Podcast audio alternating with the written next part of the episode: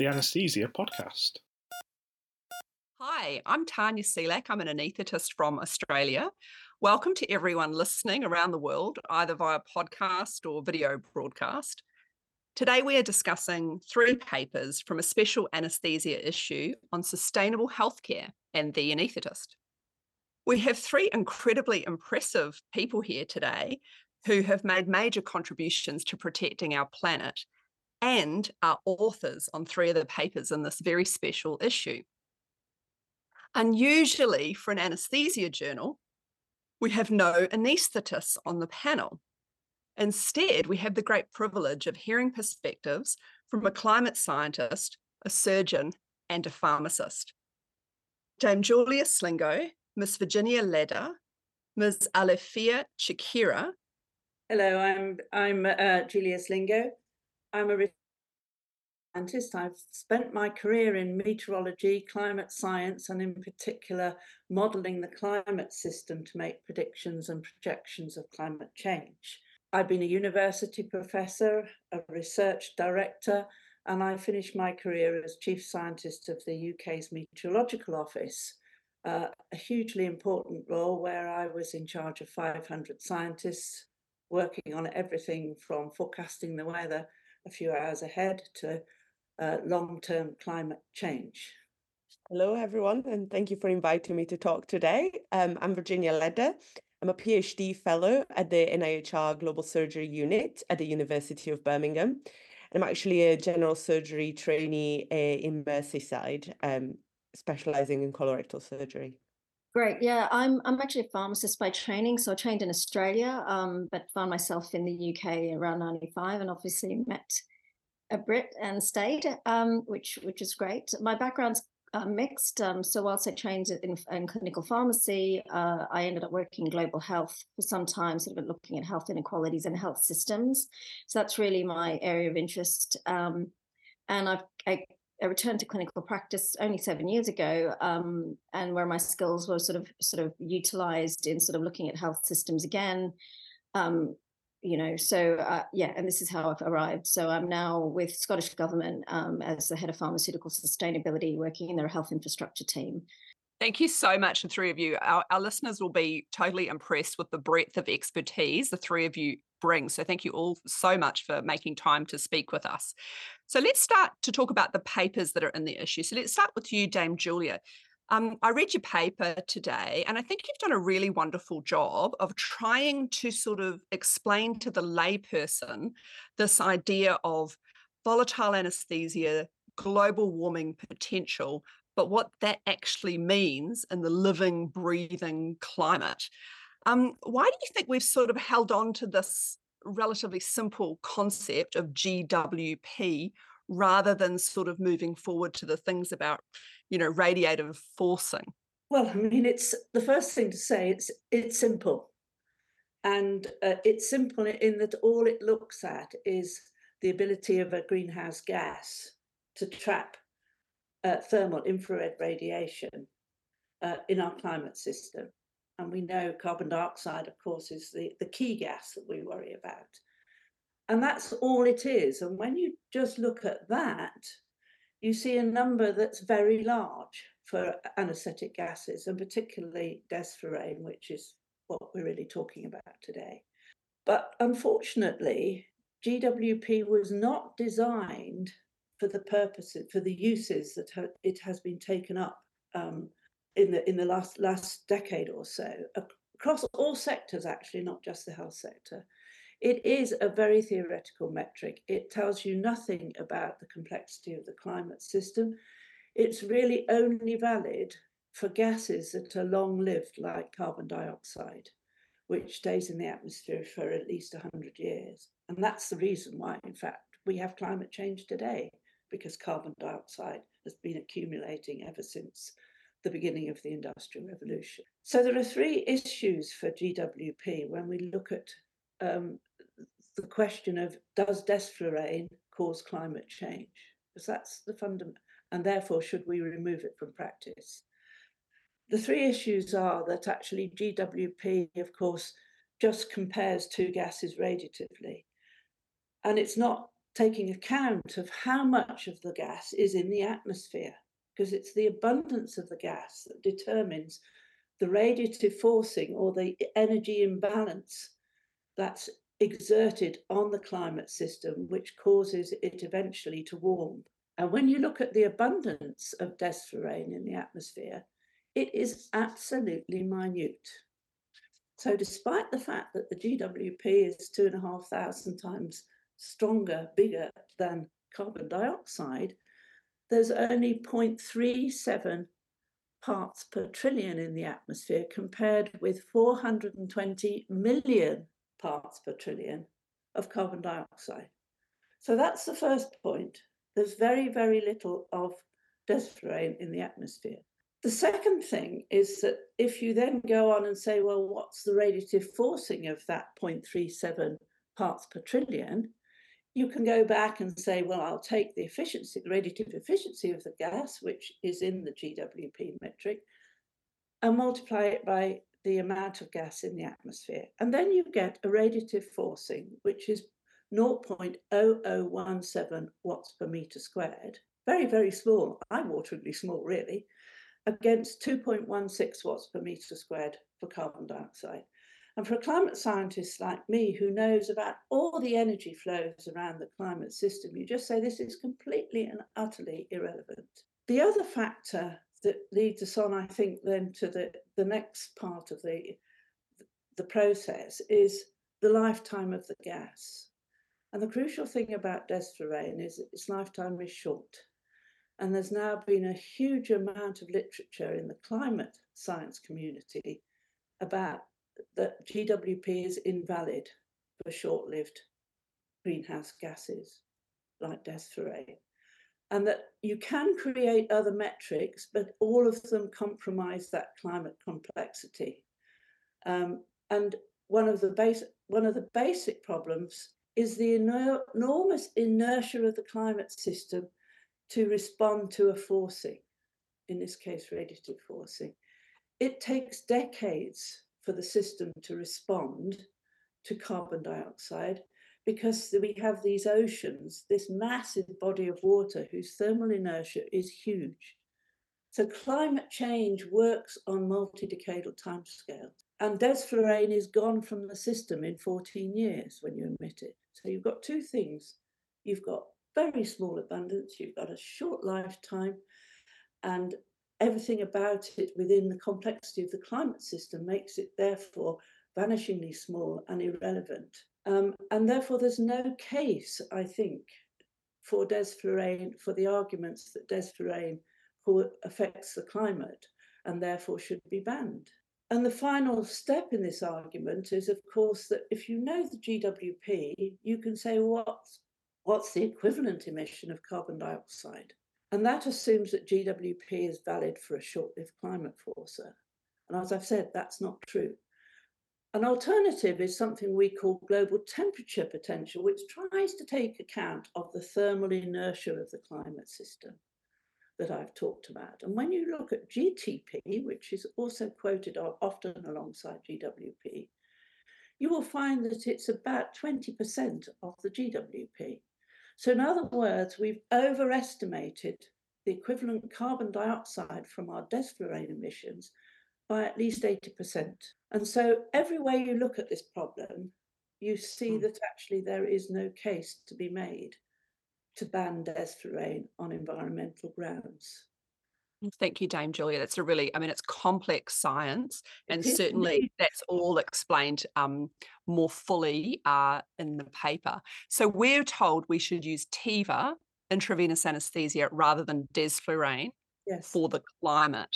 And I'm guessing you would argue that for the climate, that is not a valid reason. That's correct. Um, that's because those arguments are based on this calculation of equivalence CO2 emissions based on GWP. And as I've said, they're an overestimate by at least 80%. If you use, if you wanted to, and wanted to use an alternative metric, you should at mm. least use GTP, which yes. would give you equivalent carbon footprint, which is 20% of what's in the uh, published estimates of the carbon footprint of TIVA versus anesthetic gases. And then I think you would find that actually TIVA was not desirable as a replacement. It has its role, of course, in the in the different uh, technologies that anaesthetists can use um, mm-hmm. of their choice. But it's the climate change issue is not a reason to mm. change to TIVA. The carbon footprint is probably, I haven't done the calculations because I don't have access to the data. My estimate is that you would find that the carbon footprint was higher from the waste associated with the production of plastics and the waste disposal is higher for TIVA than it is from the emissions of desflurane. So it sounds like we've got more work to do in this area. And I think a lot of anaesthetists who are really passionate about the climate have tried really hard to move things along, find mm. this message really challenging to hear. Um, but it's so important, isn't it, that we just keep our minds nice and open and just keep following that science. So let's move on to Virginia's paper. So you did this incredible um, paper where you tried to work out how could we get surgeons and surgical teams to have greener surgery. So really kind of at the beginning of its journey, can you tell us about the challenges of writing this article in terms of getting evidence to base green surgery initiatives on? Yes, thank you. So, as you said, we are really at the beginning of the journey. Uh, when we think about sustainability in surgery, it has become like topical fields in the next in the last few years uh, but looking at evidence to kind of put in the paper or inform the paper it was quite hard the evidence is immature there is not enough out there. So that is definitely that was definitely a challenge.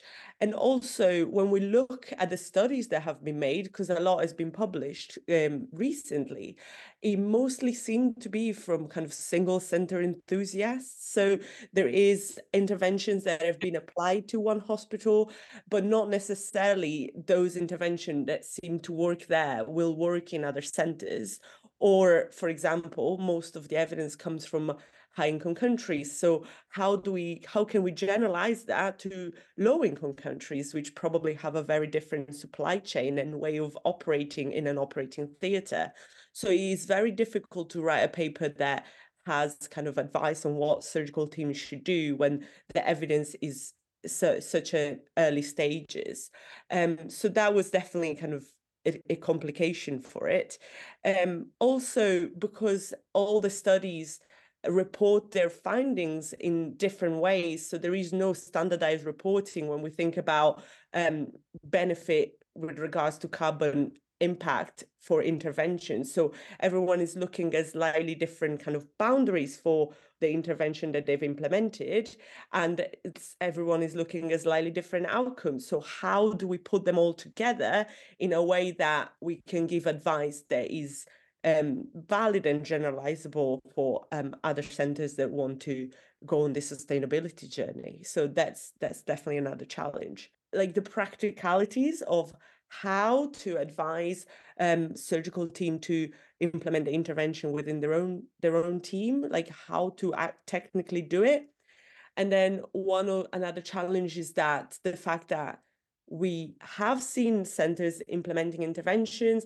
Some of them have been successful. However, can these interventions be realistically be sustained through times? Because as you mentioned earlier, there is, you know, winter pressures, there is uh, you know strikes there is so different complications and how can we actually maintain that intervention through time? That that is definitely something that not a lot of studies can show. So how how can we inform you know different surgical teams globally that they should do this and how can they do this for a prolonged period of time? So so virginia what do you think is the key what are the key messages from your paper in terms of the interventions that we present, um, it's adopting those that are easily implementable by the frontline team. So reducing, for example, the amount of instruments um, in the in the surgical trays, or uh, avoid opening all the kits straight away. So simple things that you know anyone can do that don't need a lot of stakeholder engagement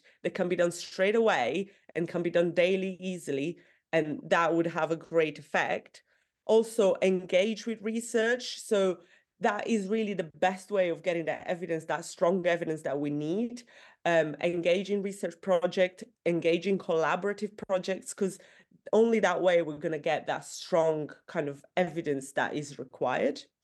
And also, uh, I would say engage with the rest of the team, because as you said, you know, here we have such a variety just today such a variety of professionals. So engage with your colleagues see what's going on in the rest of the hospital just because it is you know it is really a team effort. We can't really do it alone. And for that reason also try and you know upskill yourself learn about carbon literacy learn about behavioral change because those are two aspects there those are two kind of cross-cutting bits of knowledge that you can really bring with you that will allow you to ensure that the intervention can be perhaps um, more sustainable sustained through times and um, also brought forward and widened to the uh, to the wider hospital environment rather than just within the operating theatres. Great, great work. and you know, it is. It's all behave. It's all teams, and it's all behaviour yeah. change, isn't it? It's fast, It's just fascinating. Quite sort of simple concepts, but very difficult to achieve. Absolutely. Awesome. Yeah. So, Alifia, I wonder if we could turn our attention to your paper now. Um, this nitrous oxide project is fascinating and so impactful when I look at the, the numbers that you've managed to achieve. Um, I'm wondering how you got started with that. You're, you're a pharmacist. You're asking anaesthetists to to change the way they work. Uh, did you face any barriers? How did you get started? I'm really interested in the backstory. Yeah, so um, so what I what happened is I I joined um, NHS Lothian as a, as their sort of um, lead for um, theatres and anaesthetics. Um, obviously, the the main um, the main concern is obviously can you save me some money? right, that's the that's the first question. Um, um, you know, like uh, we need to save money, and uh, there's there's a, I mean, this is the thing working in a public health system. Um, sustainability isn't just environmental sustainability, and it's not just carbon emissions, is it? So um, and we'll come back to the TIVA point. I, I kind of I, agree, but for different reasons on the TIVA point. Um, but all, all, I think all valid. Um, so so it's it's about sustainability across a number of dimensions, including managing risk, including um, fiscal um, viability over a long period of time, as well as um, managing our environmental risks. We we have very high emission uh, in the in the in the West, at least. Um, there are many health services that deliver very good healthcare for low emissions. So I think there's a lot to learn across countries. So I'm digressing a bit. So you asked me a question, I'll get back to it. So uh, the irony is that I noticed. Um, I was interested in sort of understanding their anesthetic footprint. It seemed like the low hanging fruit although it really wasn't actually when I came to the nitrous oxide, I realized that there was a problem. But the irony was it was the desflurane, the depreciation or the you know reduction of desflurane that drew my attention to saying why is the nitrous oxide not decreasing? Um, and and then I started interviewing anesthetists. So this I, I, sort of embedded into my dissertation. I was doing a master's in public health, and um, but you know, I started interviewing and doing the sort of the, that five wide childlike questioning, and they were like, "Oh, I'm using a lot of it." And then when you actually sort of dig down, they were using teaspoons, right? So they were just they they just kind of were just almost panicking about their use when there was no need to panic, you know. So, um, and it, it, really boiled down to very narrow areas of clinical use, induction at pediatrics, which they run it for a couple of minutes, um, obs, and gynae, you know, emergency cases, um, and maybe the odd colorectal case. Um, so very, very low use. You get some traditional anesthetists who just use it as their their staple, but actually don't really need it and actually find they're using too many antiemetics when they're giving it. So actually have changed their practice because they found their patients are less sick if they give less nitrous. So this was all very interesting. So what I saw was a trend in nitrous oxide diminishing in use. Um, it was a drug that was really favored, you know, when we were using halothane. So I was asking all these questions, I was being very annoying. Um, and I, I, proposed a hypothesis in my dissertation, so which was probably outside the scope of my dissertation, but you know, um, time's money, we've got to keep moving. And I was able to do a test of change. And at one site, we, we were losing, um, actually, I re- reassessed it again. Um, we, we were losing basically all our nitrous oxide. We were losing all of it. So initially, sort of put the prediction at around 90%, but it was actually all of it. Um, so, um, so that was 792,000 litres, which isn't just emissions going into the environment. That's an insult to your portering staff who are having to move these big barreling cylinders and there's occupational health risk. It's possibly a leak um, that's not being picked up by the ventilation. Maybe it's because it might be at, at, an area where it's a corridor valve, you know. So some passerby is constantly who's uh, you know a porter and stuff. It's always the band twos, the band threes, the lowest paid getting the the hyper exposure, whereas your clinical staff are all protected because they've got great ventilation, right? So there's a little bit of a cheek to all of this, and I realize there's a little bit of underinvestment in planned preventative maintenance, infrastructure, and the irony was it was the desflurane, um, you know, the, the, decri- the declining use um, that um, that drew, drew, my attention. But also then I quickly realized that there were data gaps. So the way we use nitrous oxide was the problem. Nitrous oxide, there's many stakeholders involved, and that was half the problem. So pharmacy doesn't actually gain sight of this. It's remotely received, it's remotely installed, several there's several many many players involved in supply and maintenance of nitrous oxide. And then there's this also this underinvestment in that supply so that supply. So the underinvestment in training the underinvestment in uh, making sure there is enough of these staff on the ground to look after these systems and under appreciation of planned preventative maintenance by clinical staff themselves. So like allowing the opportunity to go into theaters. That's all changed now, I think, with the nitrous oxide project. You know, I think we're and also with COVID. So, um, so that happened. I was able to pick, able to do the analysis, able to improve the data streams that were coming in. I realized I needed to get the um, the medical supplier data, but then also um, delineating a way we can we can do this. One of the key themes I said, well, anaesthetist, you need to articulate your clinical use. I don't mean hazard a guess. I mean, actually quantify it. um, because they would go, yeah, yeah, I, I use loads, I use loads, and I go, well, prove it, prove it, right?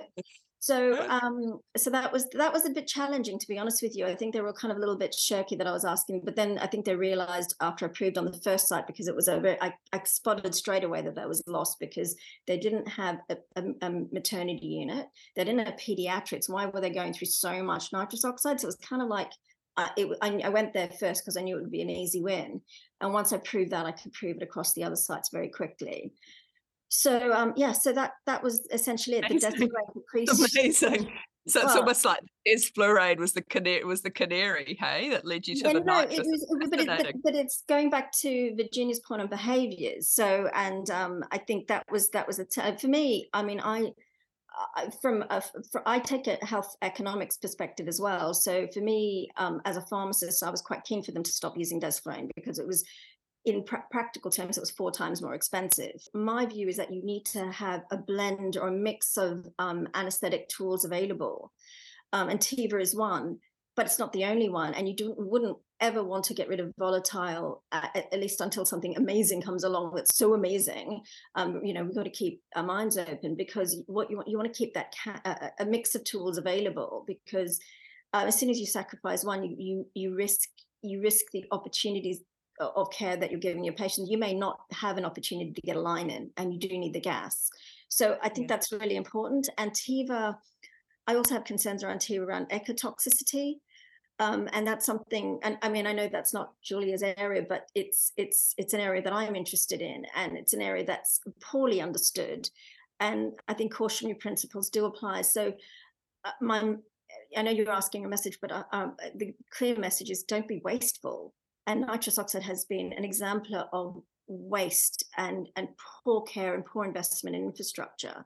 So um, I'll come back to that later. Sorry, carry on. Sorry, ask another question. I think um, no, I think that point that you make about not sort of banning something and then you've that whole area of therapeutics is now not available for your patients. And I think a lot of the anaesthetists who've been really cranky about ban the DES mm. have been really annoyed because they feel imposed upon and in their clinical environment they need the nitrous to help yeah. induce a well, pediatric yeah, so, or they have patients with no veins and they have to do a gas induction yeah, and they so, find that they're really being pushed and pulled around um, and sort of they're worried that life cycle analysis of propofol hasn't entirely been done and yet we say that this is one one thing's great and one thing's no good yeah so i think i think just just to bear in mind so we we we've we we move through drugs so there's many volatiles out there. It, it, i'm old enough to remember halothane all right? And you ask 10 Me too. yeah, I'm, you know you all you ask you ask t- you know you ask 10 anesthetists their opinions you'll get, get 11 answers okay? So let's keep that in mind. So i'm not attached to desflurane okay romantically or anything. I haven't got any strong passion about it as an agent i know i'll see a lot of hyperbole from my anesthetists i honestly ignore it because i, I you know I think we we just need a straightforward HTA assessment of any drugs. They just strip away your emotions, and you know, I'm it's I'm not convinced of desflurane as as, as an agent. There was a lot of campaigning around it, so that's that's a separate argument. But um, but but I do I do I do like you know, I'm I'm partial to I'm a pharmacist. I'm partial towards sevo and ISO. It's cheaper, and I've got yeah. other systems I need to maintain and other drugs I need to get plump out. Um, but at the same time, I'm consider like sugammadex has a huge toxic, you know, huge, huge environmental, but it's a really great drug, right? Mm. It's when you want to do reversal over neostigmine, it is the drug you want to go for. You've got an obese patient, you've got a problem, you want to grab that sugammadex and you want to get it in there, but it has a huge ecotoxic profile. I haven't gone and say ban sugammadex, have I? I have not said that. But I think we need to have those conversations and they're really uncomfortable. Um, and we need to have them. So, um, you know, I mean, I, I mean, on, uh, you know, it's a really expensive drug. So I could say, oh, I don't want you to use it, but actually, no, I want you to get that patient up and out. I don't want him to go to ICU. I want him up and out. Right. So um, I think it's just about measuring it. But, you know, desflurane for me as a as a pharmacist, you, you can't convince me that it's better than sevo and ISO. You know, you can't convince me. But we'll see. But we'll take that away. We'll give it to the HTA and see see what they have to say about that. You know. Wonderful. Thank you so much, all three of you, for this wonderful chat. Very quickly, I'm going to put each of you on the spot. I'm an anaesthetist going to work now. What do you want me? Give me one thing I can do to help the planet. Dame Julia, go. One thing. um, maybe walk, ride, or take public transport. Come on! I, could also, I could also, I could also add. Think about where in your hospital you could plant a tree. Okay, walk, plant a tree. Great. Virginia. I would say engage in research. I think I think there's still a lot that we don't know. So I think the best thing that we can do is engage in research and find out what is really the most sustainable thing to do. Knowledge is power. Alifia, what's one thing I can do today when I get on my way to work to help the planet? No, Tell I, me. I think, yeah, no, I think the most important thing is to stay calm. I know that sounds really, really difficult in this day and age. And remember that when you go to work in a hospital, you're really part of a, a complex, um, I, I, think the most complex social enterprise you can imagine, right? Um, and if there are changes you want to make, start talking to people, start understanding who they are, what their pressures are, what makes them exhausted to come in. And um, really, I think for me, active travel, um, as Julia mentioned, should really service the most vulnerable in your hospital. So think about, you know, why are they not catching? Um, why are they not riding a bike? So you'll you'll be a classic. I bet the person riding a bike will be a bloke, a consultant. He's not scared of the traffic. He's not scared of being knocked over. He's not scared, right? So yeah. you need to work out what those fears are for the more vulnerable members of your cohort, and that's not necessarily a surgical team or you're an anesthetic team. It could be the mm. band two, band three um, woman who's going off to pick up three kids. You know, so you need to think about that those, and they, they, they actually make up the bulk of your females, and lower uh, lower paid staff make the bulk of the hospital. So think about your community as a whole.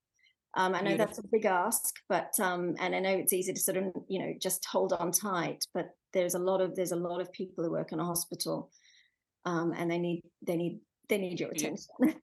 so I've got, I'm walking to work, I'm planting a tree when I get there, I'm engaging in research and I'm keeping calm and I'm thinking about everyone in my workplace. So mm. we're going to leave that there. Thank you so much. I could talk with you three beautiful humans all day. Um, for everyone listening, that's just been fascinating. Uh, you can read all of these three papers. Uh, they're free for free to download, free forever, and all of the rest of the papers in the special uh, environment edition of Anesthesia Journal. Thank you so much. The Anesthesia Podcast.